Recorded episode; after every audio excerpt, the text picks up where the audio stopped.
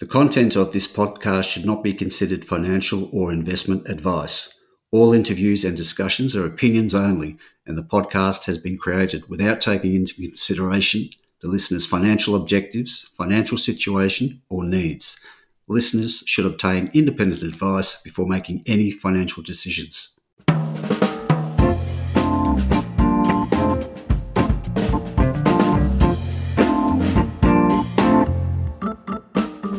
Hi, this is Barry Fitzgerald, Pero columnist for Stockhead. Welcome to another edition of the Explorers podcast.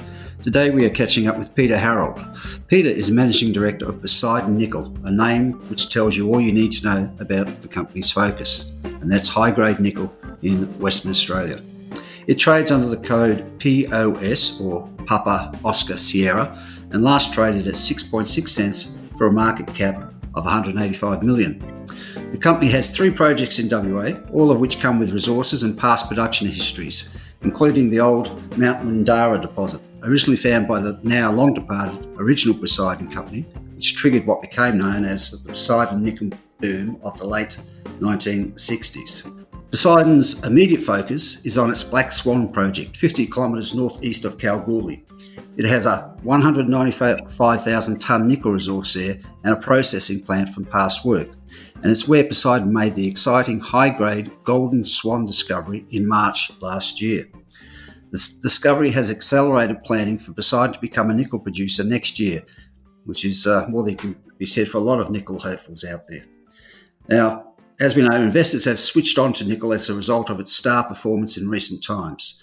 The metal averaged US $6.26 a pound in calendar 2020 and now sits at US 7.50 a pound, which is up by about 20% on the 2020 average.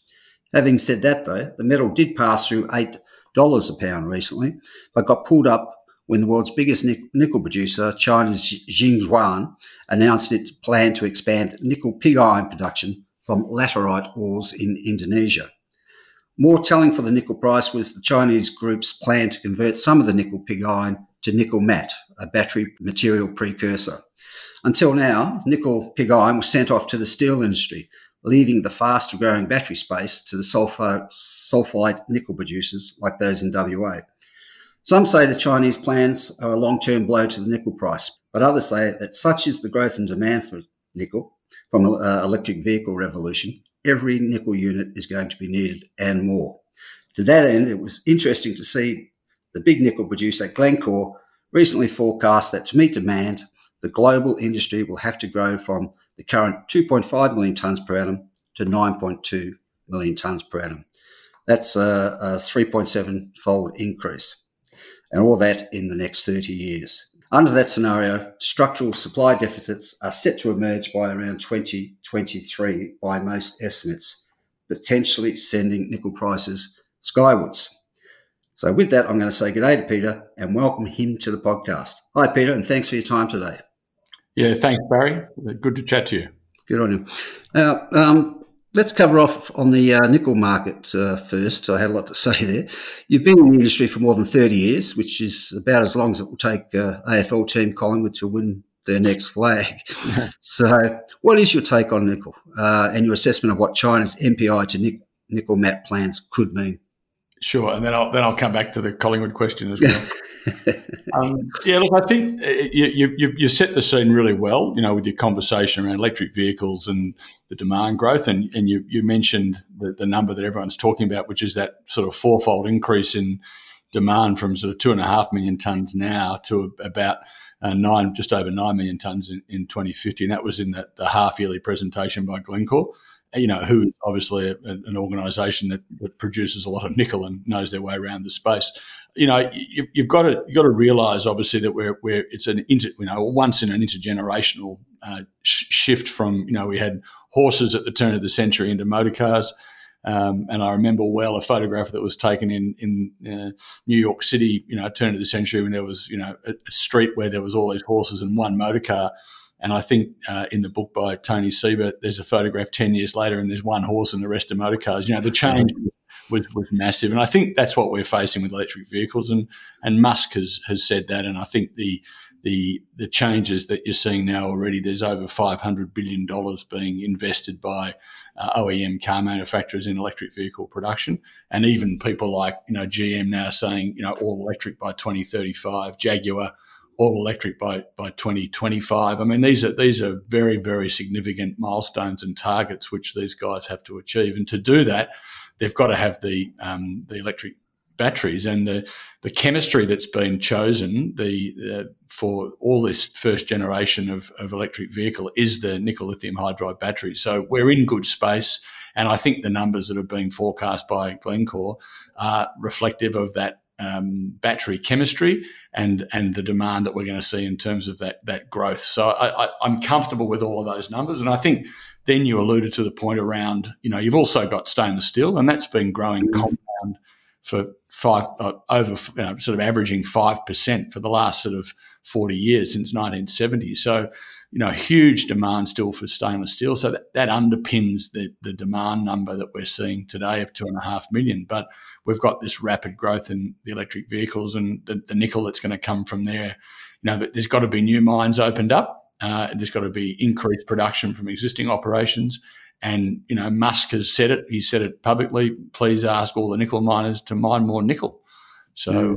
I think it's a it's a very much a and and this is a as I said a once in an intergenerational change, and and that's why I think people are jumping on the the nickel story now because they can see that there will be structural deficits going forward, and and you know that will get filled. I mean, the nickel they will find ways to make that nickel. You know, they always have in the past. So you know, we saw the the emergence of nickel pig iron, you know, in the in the mid two thousands when nickel got really tight. Remember, nickel got to um, you know fifty thousand dollars a ton, twenty bucks a pound, and uh, I remember sitting in the boardroom and my chairman tell, telling me it was going to go to hundred thousand dollars a ton. Mm-hmm. So at that stage, we didn't know about the nickel pig iron, and that and that filled a void. Uh, and you've alluded to that as well, in the sense that you know there's now been some um, early deals where Tsingshan are going to sell um, some matte uh, that they've produced from the nickel pig iron to the battery guys, and that was always going to happen. It's all mm. about about the cost, though. What does it cost to convert the nickel pig iron into a product that can be then made into a battery product? And I'm hearing the number is sort of, you know, four four thousand dollars a ton. So it's it's it's not cheap uh, and it's and it's going to be you know uh, require a lot of uh, um, sort of um, additional cost to get it into the product that they need. So I think that you know that that all bodes well for the nickel price going forward. Right. Okay. And uh, just on that, um, what's uh, ESG is all important nowadays, as it uh, should be. What's the what is the ESG credentials of the sulfide nickel you'll be producing versus, say, what comes out of Indonesia? Yeah, that, that's a, that's a really good question. Look, at, at, the moment, you know, we'll be producing. You know, our flagship project is is Black Swan, and you alluded to it in your introduction that we be looking to mine the high grade Golden Swan ore body or Golden Swan mineralisation that we discovered last year, and we're working on that now the uh, at, at, the moment, you know, you mine that using underground uh, trucks and loaders, which are diesel powered, and then you bring that up to surface and tr- put it through your own concentrator, uh, or or ship it to somebody else's concentrator, where it's uh, you know then obviously uh, taken through to a smelter. Uh, and that smelter converts it obviously into nickel matte, and then the matte goes to a refinery uh, where it's electro electrowon to produce nickel. So you know that's currently not um, you know environmentally that friendly in, in terms of carbon emissions unless you've got access to hydropower. Um, you know, gas gas fired power is obviously better than than diesel fired power stations. So. Uh, obviously, in Western Australia, there's, there's, a gas power station up in in uh, Kalgoorlie uh, mm-hmm. for the gas pipeline. So there, it's it's partially ESG friendly. I, I, think you will you will also see a move to a, a electrification of mining equipment underground because it deals with two of the big issues that we have underground. One is is heat, and the other one is diesel fumes. And a lot of infrastructure uh, that we have to put in and run is uh, ventilation for underground mines. And as the mines get deeper, you require more ventilation, even cooling sometimes in, in some of the more challenging environments as you get deeper. And, and all of that, you know, is run by electricity. Uh, and so if we can remove the need to exhaust the fumes and the heat And one way of doing that is to use electric loaders and electric trucks. And I, and and there's been a lot of work being done by um, some of the major um, underground equipment suppliers. They've, they've already worked out a, a system for um, underground loaders, and and already the the sort of the uh, I guess the evolution of these loaders is, is gathering momentum quickly. So I think in the next three to five years, you are going to see a big move across towards um, electrification using batteries of, of underground mining equipment. And that's going to be a major shift, and that's going to certainly improve the ESG footprint um, for um, underground nickel sulfide mines. Mm.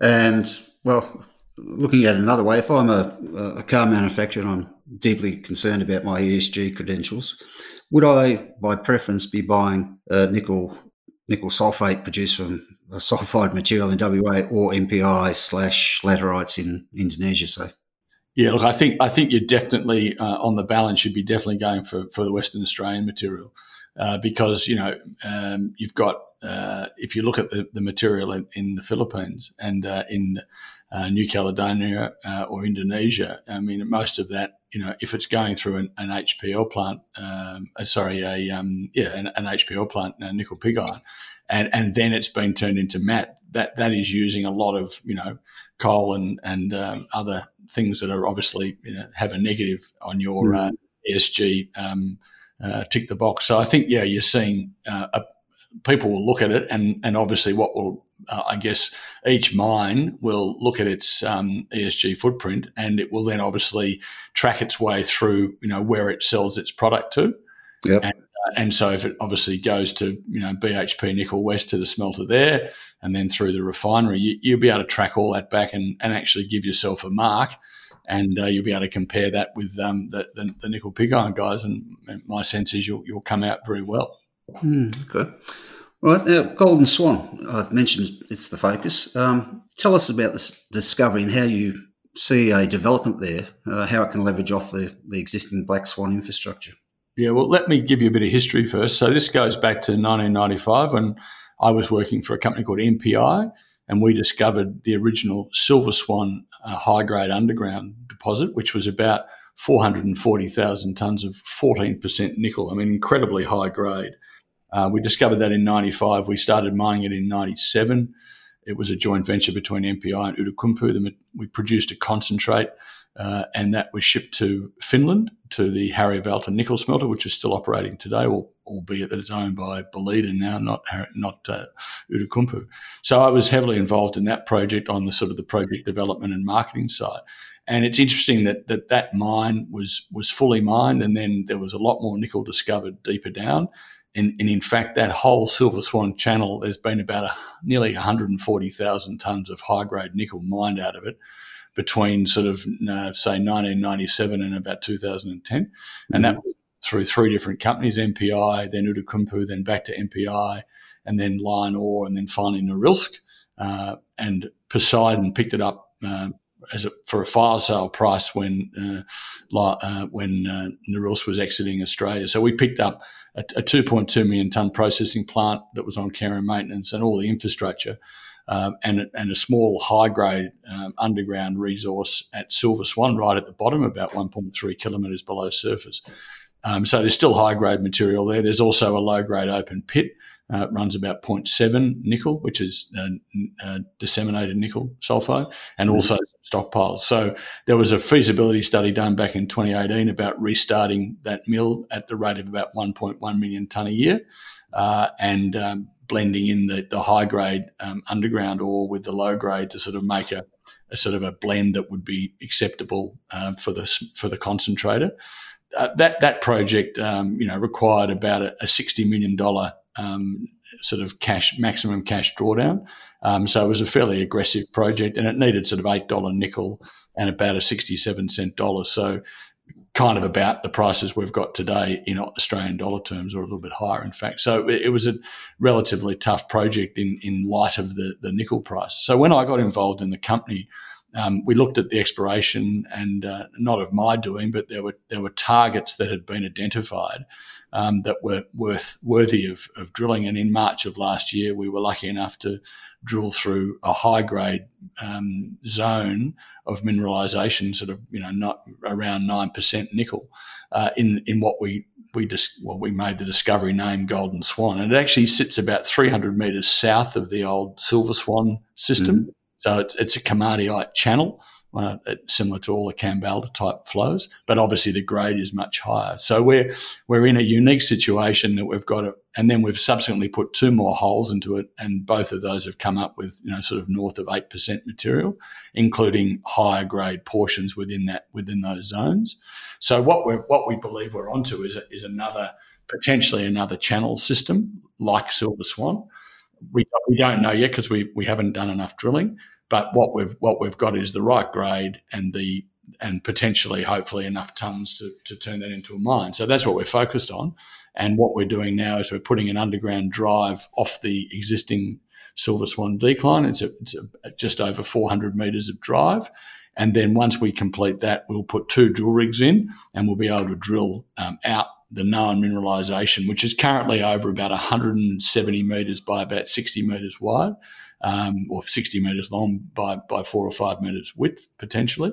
And that's the current known sort of um, um, area that we believe contains the current sort of known mineralisation. So that's a project that'll take us in, into sort of the, the third quarter. Mm-hmm. And then straight off the back of that, we should have a resource. We'll give that to the mining engineers. They can convert it into a reserve. And then we should be in a position to um, go out and talk to some customers about um, or, or, in fact, um, looking at our own processing plant. And the two options are obviously, or there's actually a number of options, but the main two options would be to ship that ore to a third party. You know, obviously, uh, BHP has a concentrator that they're restarting down at Kambalda to treat the Mincor material, so that would be mm-hmm. an ideal place for that to go. Um, or we could put it through. And there's there's one or two other buyers in Western Australia, or we could put it through our own concentrator and and that then depends on you know how we set how we reset the concentrator up at what um, annualized rate do we refurb it to so all of that work needs to be done and and we've started that work already in anticipation so that by the end of this year we're in a position to make a decision have all the information in terms of what the terms would be for the different products and what the cost would be for uh, mining just the mine the mine plus the concentrator and all of those things need to be fed into the corporate model and then come up with the, the best way of, of um, you know, what's the, what's the best return for shareholders for, for Golden Swan. And then that's uh, allows us to mine Silver Swan as well. So we could have, you know, two high grade sources of ore from underground, you know, feeding into uh, a, a, a direct shipping ore type model or into our own concentrator. And then obviously there's the open pit. And if the nickel prices keep going up, there's the potential to bring that on as well. So lots of optionality, Barry. And it's really mm. just a function of, of A, knowing um, the, the size of Golden Swan. And more excitingly is, you know, does Golden Swan extend? We, we just don't know that yet. So what happens if we put another drill hole in? And we're doing that at the moment, about 100 metres below the known mineralisation. If that has a a, an intersection or an EM plate uh, that comes off that, then you know that that demonstrates potentially that the uh, the mineralisation can continue, which would be similar to what happened at Silver Swan. So really exciting, and we might have only just scratched the surface here.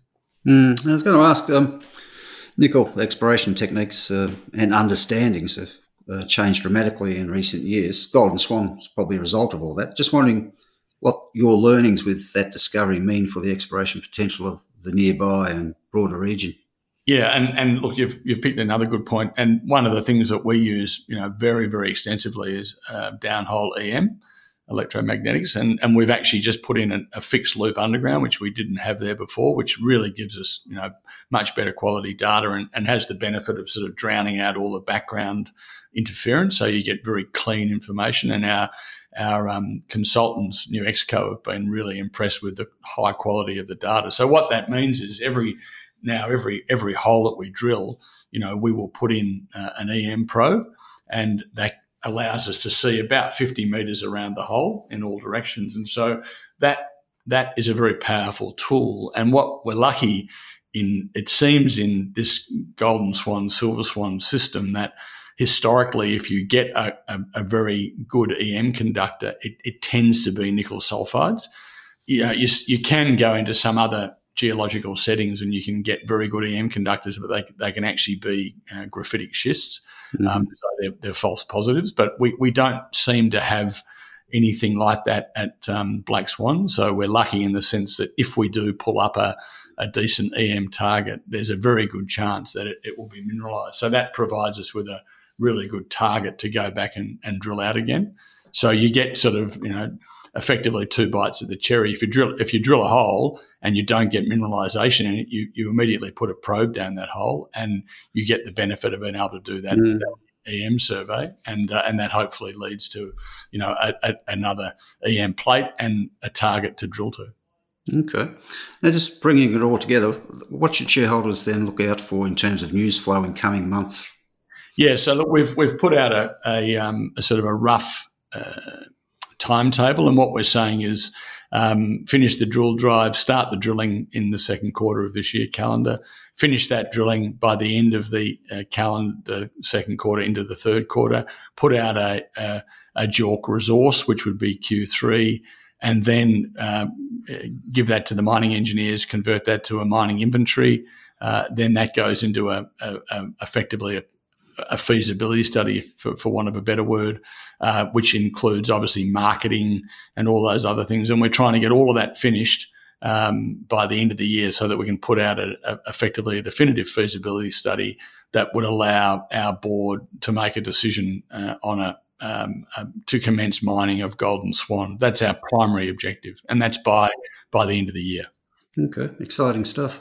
Um, finally, uh, you've got a a particularly strong shareholder base, including I see Andrew Forrest with a 13.7% stake.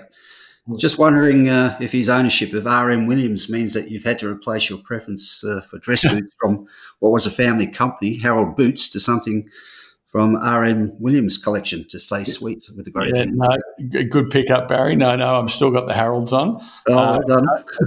I, I, think the ones I've got on today are about 35 years old. They've been resold about 10 times. Um, they, I think that was part of the problem with the old man's business. That, you know, they, they, never wear out. So, uh, but no, I haven't. I haven't. I do actually have one pair of RMs um, uh, that weren't given to, to me by Andrew, but I, I think uh, you know it's a great thing that he's that he's picked that. Yeah, it is. Mm company up, and I think it'll be brilliant for for Australia and for for RMs. I think he'll expand that business, and it'll be it'll it'll grow in leaps and bounds. And uh, I think uh, you know it'll be certainly a lot bigger than Harold shoes, which is still being made, as you know, um, although not in Australia anymore. They get made in Vietnam, but they're still still uh, operating and still you know uh, um, Ken Watkin, who bought the business off my dad, still doing a great job there. And he sent me over a pair of boots only just recently, which uh, I'm, I'm very proud of. So yeah, I've probably got about ten pairs of Harolds in the wardrobe. So no no chance of changing those over to RMs in, in the in the immediate future. Good on you. All righty, with that, uh, I'm going to thank you uh, for your time today, Peter, and uh, best of luck with it all. Exciting story, so we'll watch with interest. Yeah, thanks very much, Barry. Good to talk to you.